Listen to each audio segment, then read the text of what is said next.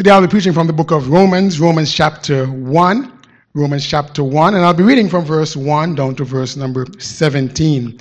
Romans chapter 1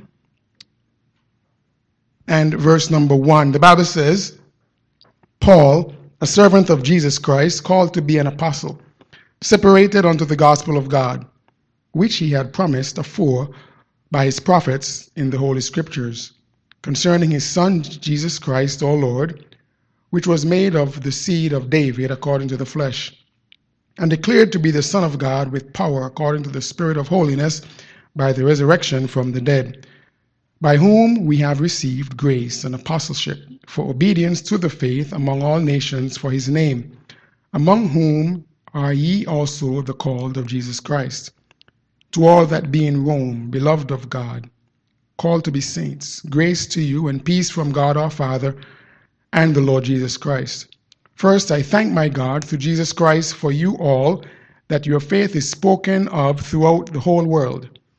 For God is my witness, whom I serve with my spirit in the gospel of his Son, that without ceasing I make man- mention of you always in my prayers, making request, if by any means now at length I might have prosperous journey by the will of God to come unto you. For I long to see you that I may impart unto you some spiritual gift, to the end ye may be established. That is, that I may be comforted together with you by the mutual faith both of you and me. Now I would not have you ignorant, brethren, that oftentimes I purposed to come unto you, but was let hitherto, that I might have some fruit among you also, even as among other Gentiles. I am a debtor, both to the Greeks and to the barbarians both to the wise and to the unwise. So, as much as in me is, I am ready to preach the gospel to you that are at Rome also. For I am not ashamed of the gospel of Christ, for it is the power of God unto salvation to every one that believeth, to the Jew first, and also to the Greek. For therein is the righteousness of God, revealed from faith to faith, as it is written, The just shall live by faith. Let us pray. Father, we thank you so much for your love, your mercy, your grace towards us. Thank you that you are a God who's faithful. And even when we have failed you, you still remain faithful. Lord, we come before you at a time where we are in great need as a people, as a world. And Lord, there's so much chaos and trouble. But we know that you are still in control. And you have a will and a purpose and a plan for all lives. And I pray, dear Lord, as your word goes forth today, that you would use it in a mighty way to draw men, women, boys, and girls to yourself. I pray that you would provide comfort and help where needed. Pray that you provide conviction guidance, direction where that is needed. And in everything that your will might be done in every heart and in every life.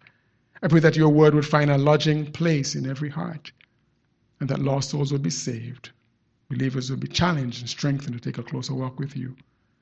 Pray that you give me the words you love me to say, cleanse me of sin, empty me of self, fill me with your precious Holy Spirit, that I may preach what thus said the Lord. And when it is all said and done, that we'll be careful to give you honor and glory and praise, for you alone are worthy of it. In Jesus' name I pray. Amen. Thank you so much for standing. You will be seated. When I was in college, which was many, many years ago, I was determined to work and to study hard so that I could get the best possible grades that I could. In doing so, I had hoped that every grade would be an A. But as I interacted with different students early on in my college life, I realized that everybody did not have the same motivation that I did. I came to this conclusion after observing people's work ethic. When it came to working in groups, and different people having their part to do. And then you hear stories of the parties that they were at last night and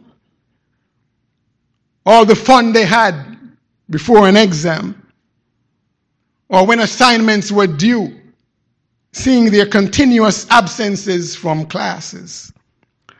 But one of the things that amazed me was the terminology that students would use when they were notified at the end of the course of their grade.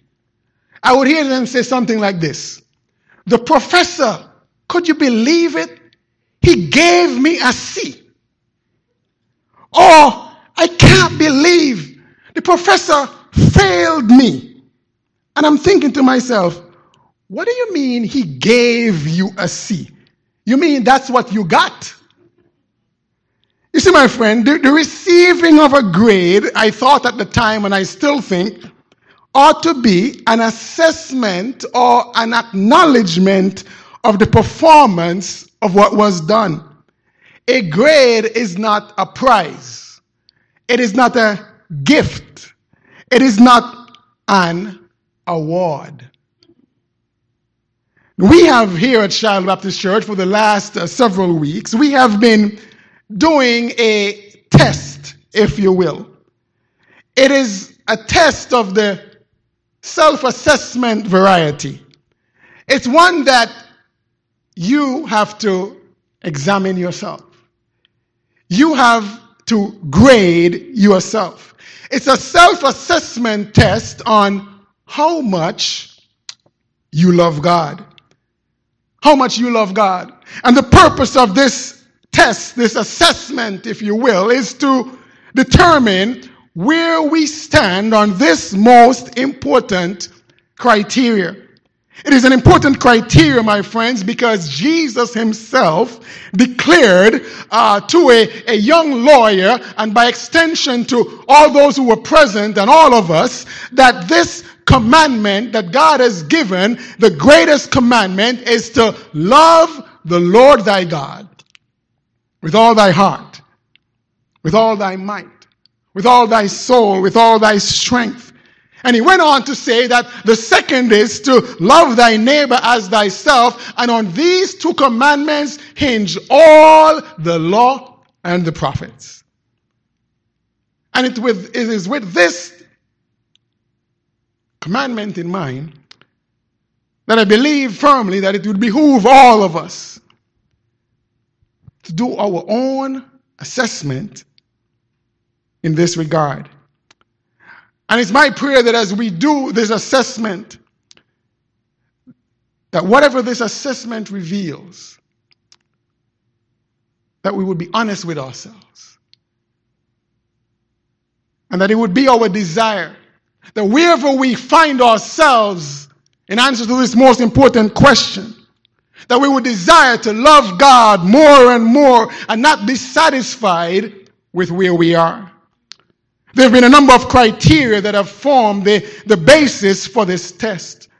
And I've, I've, I've presented to all of us a variety of questions to help us all perform this assessment. And just by way of quick review, so that you can understand where we are, we ask first of all the question Do you speak with him?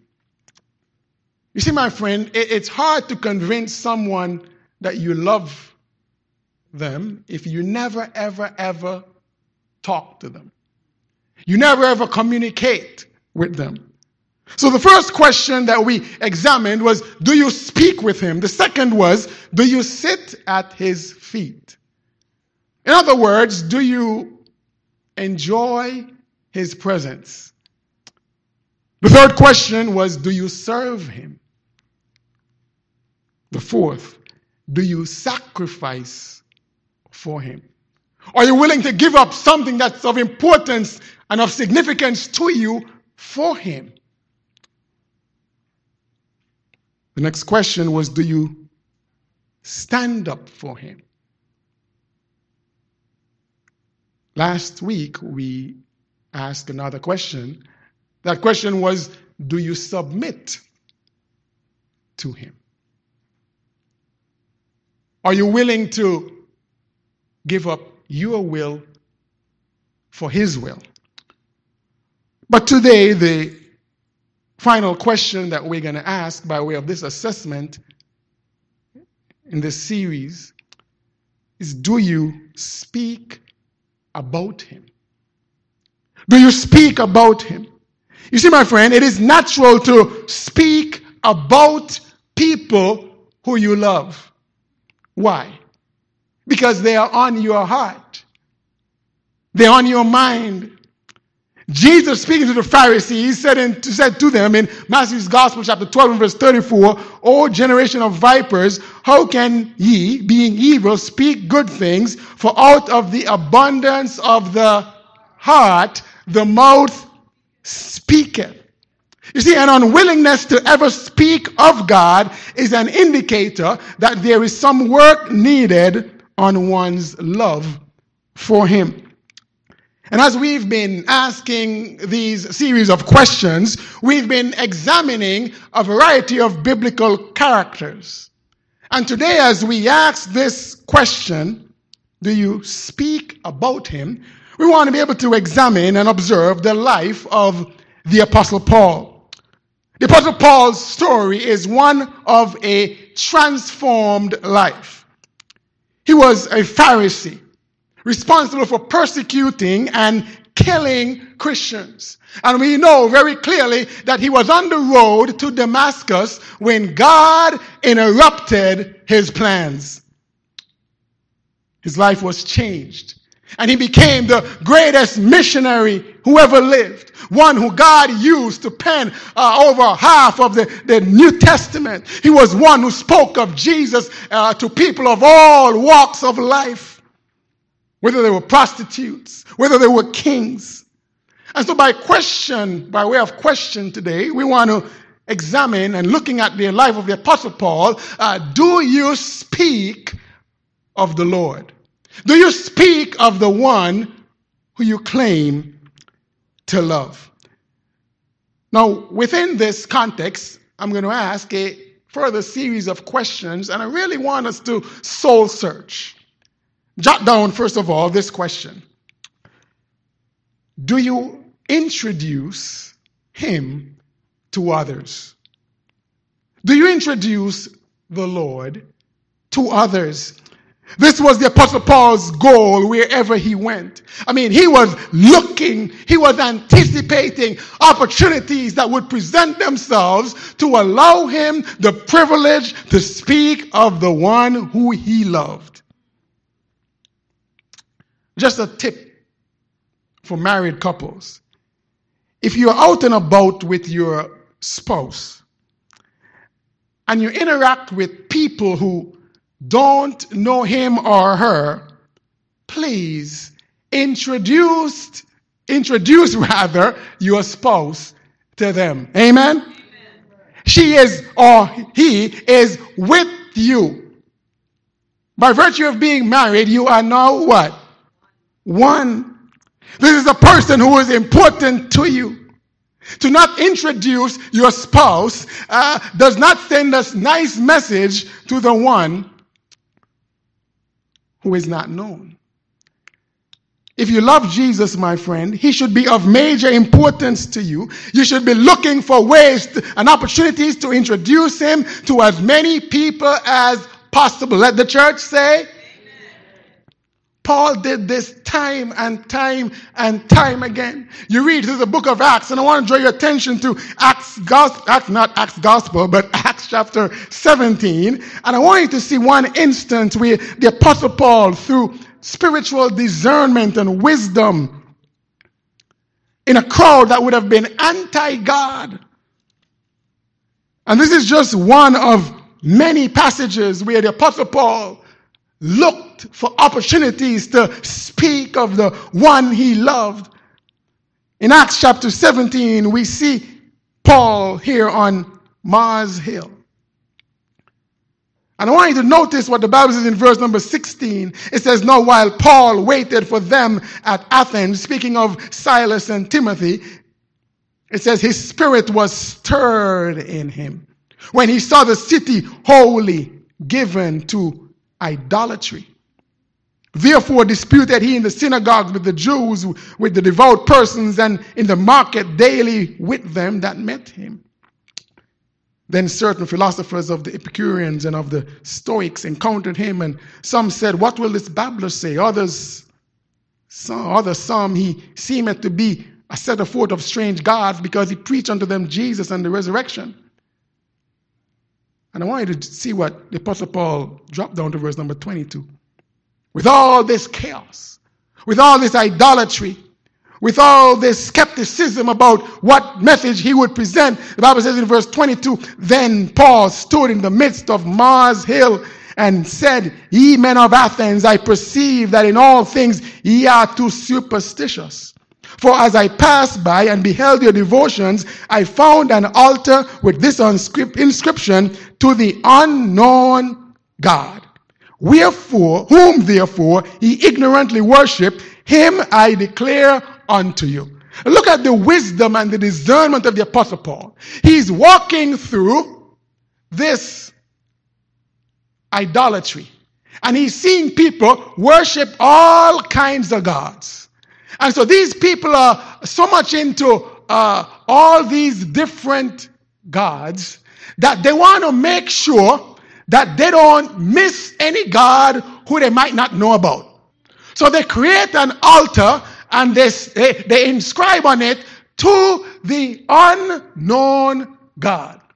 And the Apostle Paul is observing all that's going on. And he finds an altar to the unknown God. And in his wisdom and in his discernment, he says, Hey, I actually realize these people are worshiping a God that they don't even know about. I'm going to get an opportunity to speak of him, and his timing is perfect, and he grabs their attention. Why? Because he's looking for an opportunity to speak about God. My friend, if we're going to speak about God, we have to be willing to look for opportunities uh, to introduce Him, to speak of Him to others. It's not going to happen by accident. And so the question this morning, uh, as you speak about him, or do you speak about him, are you willing to introduce him to others? It's, it's somewhat humorous at times when you encounter newlyweds. You wonder if it wears off after a while, right? And somebody just gets married. Oh, this is my wife. Maybe they like the ring of it, the sound of it. This is my husband.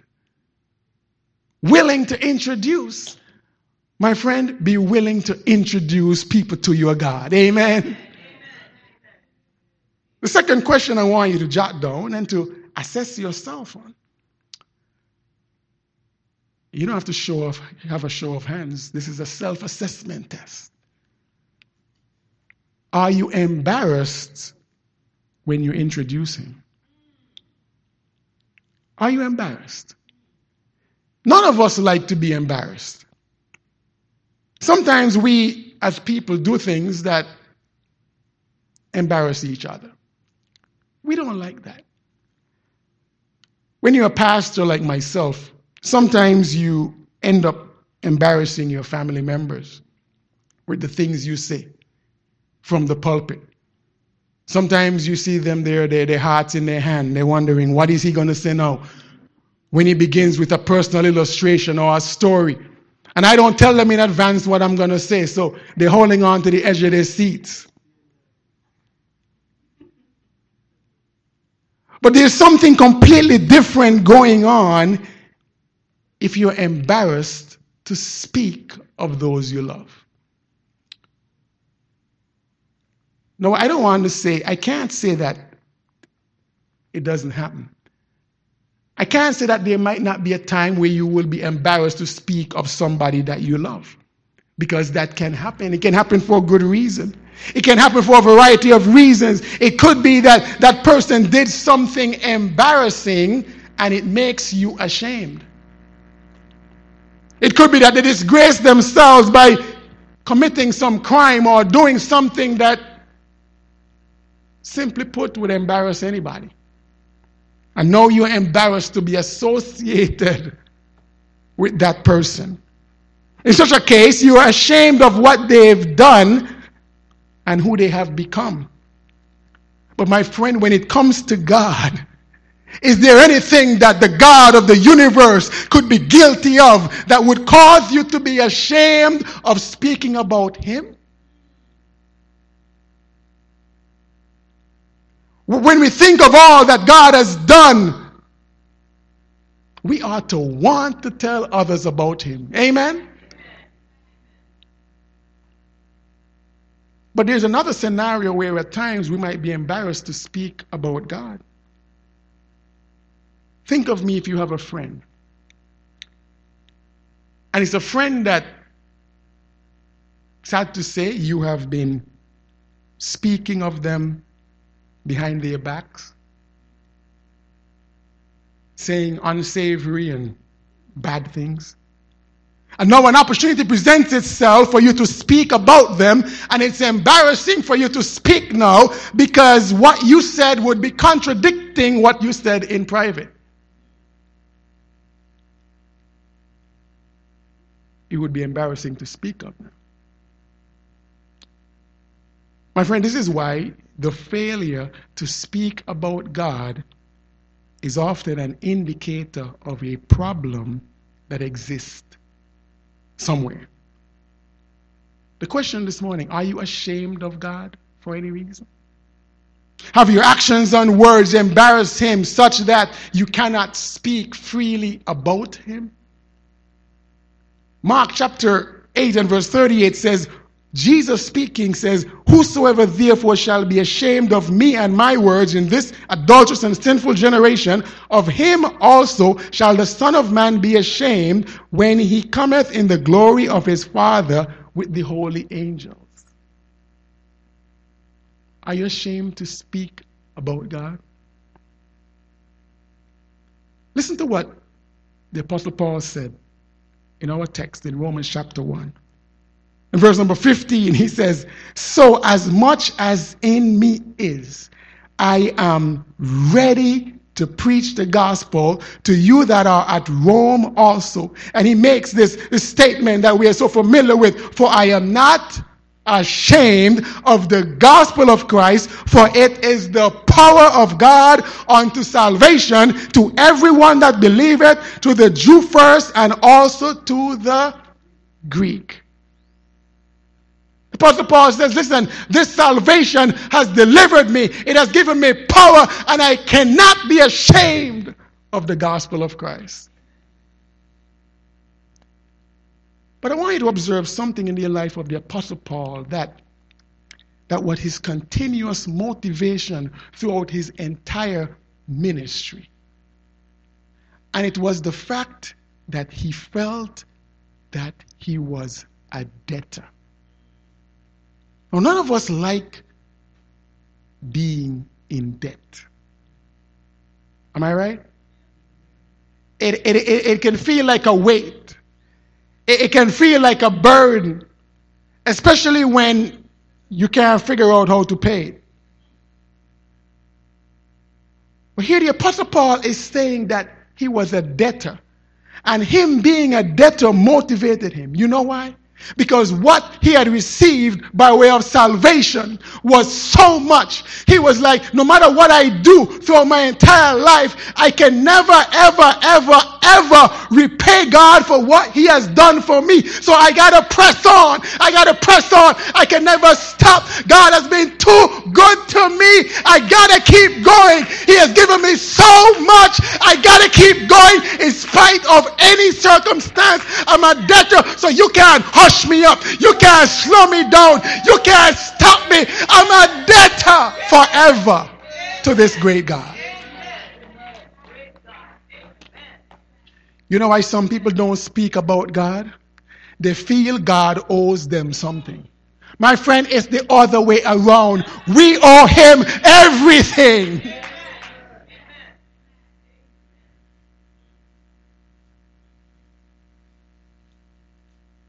So we got to speak about him. We're obligated. The third question I want you to observe today when it comes to speaking about this great God, are you afraid of criticism? Are you afraid of criticism? My friend, we ought not to be afraid to speak about the people that we love. You know what I found? It's actually helpful. You say, Pastor, what do you mean? When you speak of the people you love, especially in those most important relationships that we have in our lives, it helps other people know where you stand with them.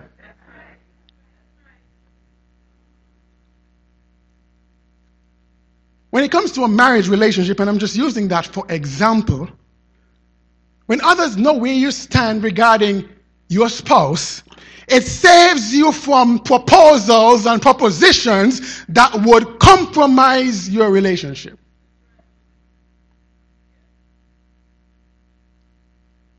So you're not, not to be afraid to speak of the ones you love. You know, you're talking to somebody of the opposite sex. Listen, interject a story about your wife. Interject something that your wife would say. Put it in there. Put it in the mix. They'll get the message. Listen, I'm not saying that there is something, uh, you know, suggestive or something wrong about talking about, but just put it out there. It helps keeps a certain distance. It's for your protection. And if they wish to criticize, listen, say, that's okay because my stance in this relationship is not going to change. Don't be afraid of criticism when it comes to speaking about the great God you serve. I want you to look back at Acts chapter 17. I want you to notice something. I read a verse there, and I want to draw your attention back to it. Because sometimes we are too afraid of what somebody is going to say. But look back with me at verse number 17 of Acts chapter 17. Paul's, Paul on Mars Hill, as we observed, he says, verse number 18 rather, let's look at that one. Then certain philosophers of the Epicureans and of the Stoics encountered him and some said, What will this babbler say? I mean, Paul is hearing before he's about to speak that they're already referring to him as a babbler. That's not a nice statement. That's not a nice word. Listen, if somebody call you a babbler, listen, you probably ought to be offended. Others some. He seemeth to be a setter forth of strange gods because he preached unto them Jesus and the resurrection. They're speaking of him uh, in not glowing terms, my friend. But even though they call him a babbler, even before he opened his mouth, Paul was not deterred. Paul was not dissuaded. I said to you, my friend, when it comes to speaking of your great God, don't be afraid of criticism. I want to say to our young people get accustomed to speaking about Jesus to your friends. You might be a little nervous at first, but after you do it a little while, you'll get accustomed to it. Don't be afraid of criticism. But here's another question for us this morning. When it comes to speaking of the one you love, and we're speaking of God, are you afraid of personal loss? Are you afraid of personal loss? Are you afraid that you're going to lose an opportunity? Are you afraid that you might lose some business? Are you afraid you're going to lose some money? Are you afraid you're going to lose a relationship? But if you are, what does that say about your love for God? You see, my friend, the answer to these questions highlights to us where our priorities lie. It shows priority given to another thing over our relationship with God.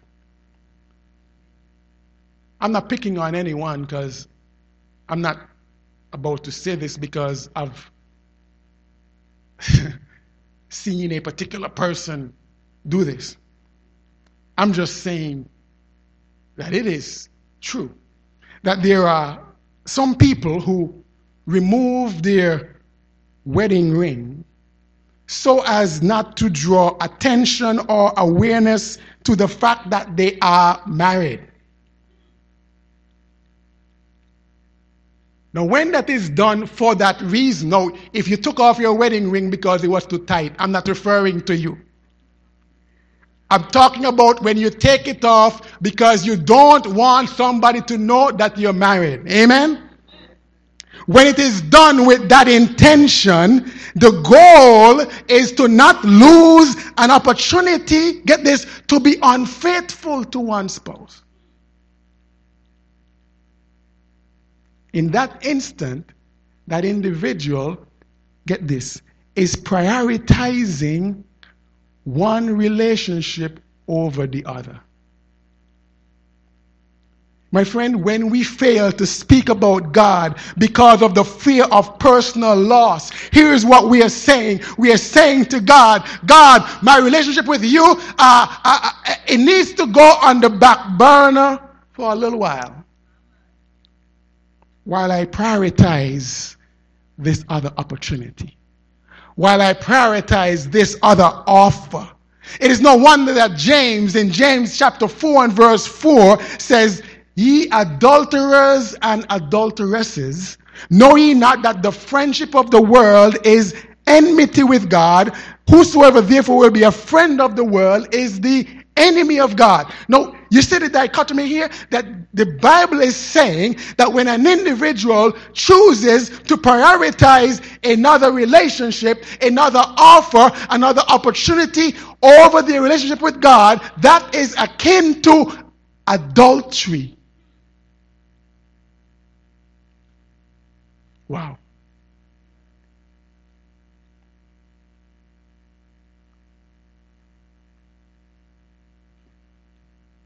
Do we ever think that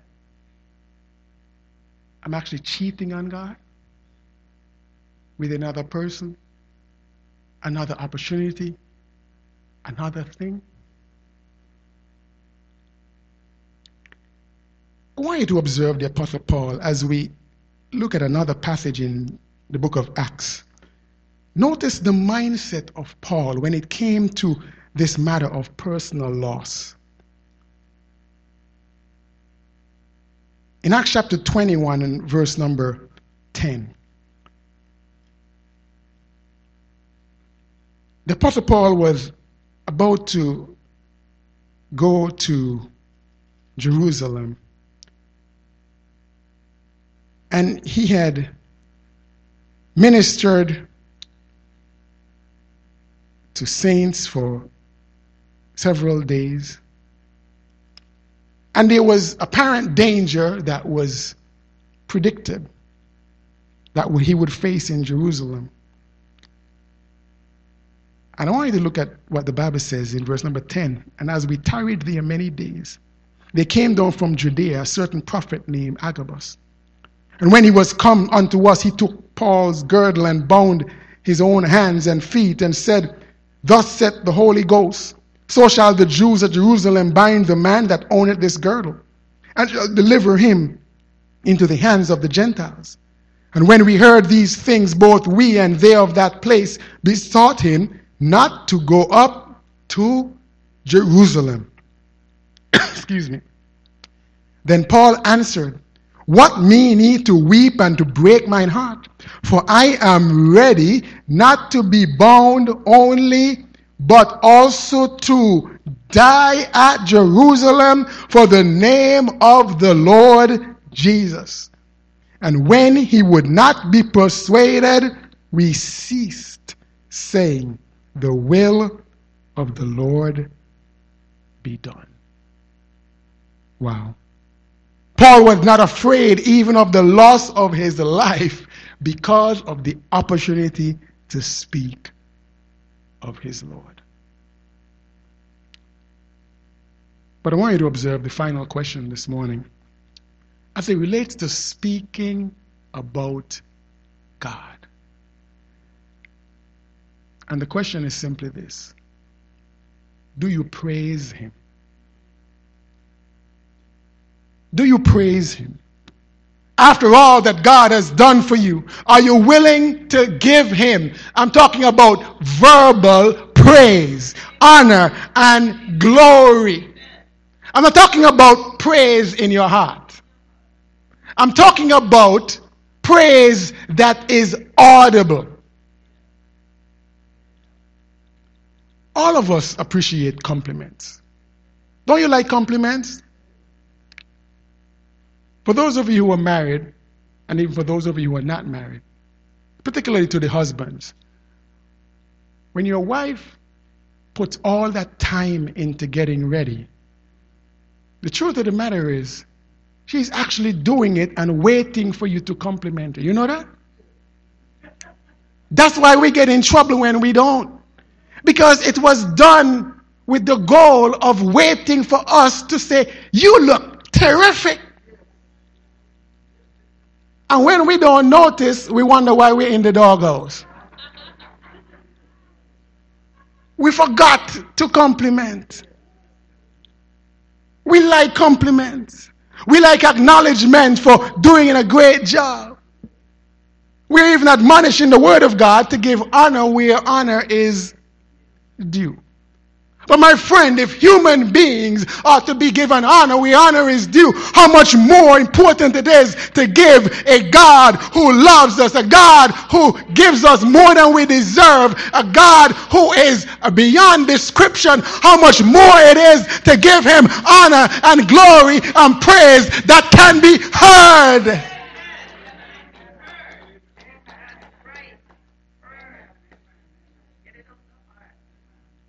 What excuse can be acceptable enough not to give God praise?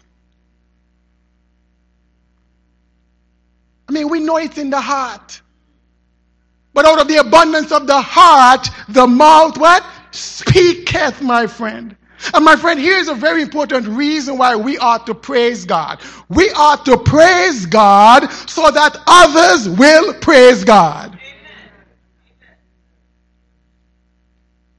That's biblical. Look with me at 1 Corinthians chapter 14. So that you know Pastor Wayne is not making that assertion up. 1 Corinthians chapter 14 and verse number 24. Here's why it's important for you to praise God. Here's why it's important for you in church to sing. Here's why it's important for you to give God worship. 1 Corinthians chapter 14 and verse 24 says, But if all prophesy, and there come in one that believeth not, or one unlearned, he is convinced of all, he is judged of all. And thus are the secrets of his heart made manifest. And so, falling down on his face, he will worship God and report that God is in you of a truth. Here's what he's simply saying that when a person comes in and he says unlearned, he's not talking about somebody uneducated. He's talking about someone who comes in who does not know God in the way that you do, does not understand that God is real and God desires a relationship and God can work in a mighty way. But when he walks through that door and he sees people who are praising God, God, who are worshiping God, and who have a reason to give God, a, a, a, listen, a high note of praise. Listen, he realizes that, listen, their God must be real for true. And I got to examine why I'm not worshiping him. I got to go figure out what is it about dear God that makes them worship him like that. Hey, I got to get on board. And it helps others to recognize the power of worship and praise. Don't have time to read these verses, but in Acts chapter 16 and verses 19 to 25, uh, the story of uh, Paul and Silas being thrown into prison. And my friend, when they, when they, when they got thrown into prison after being beaten, after being ridiculed, after bleeding, listen, the Bible says at midnight, Paul and Silas prayed and sang praises unto God, and the prisoners heard them. You know why that was important? Because when the prison began to shake and those, those chains began to loose, they knew that, listen, that was not some happenstance. That was a direct response to their praise and to their worship. And when that happened, the, the jailer came in and said, What must I do to be saved?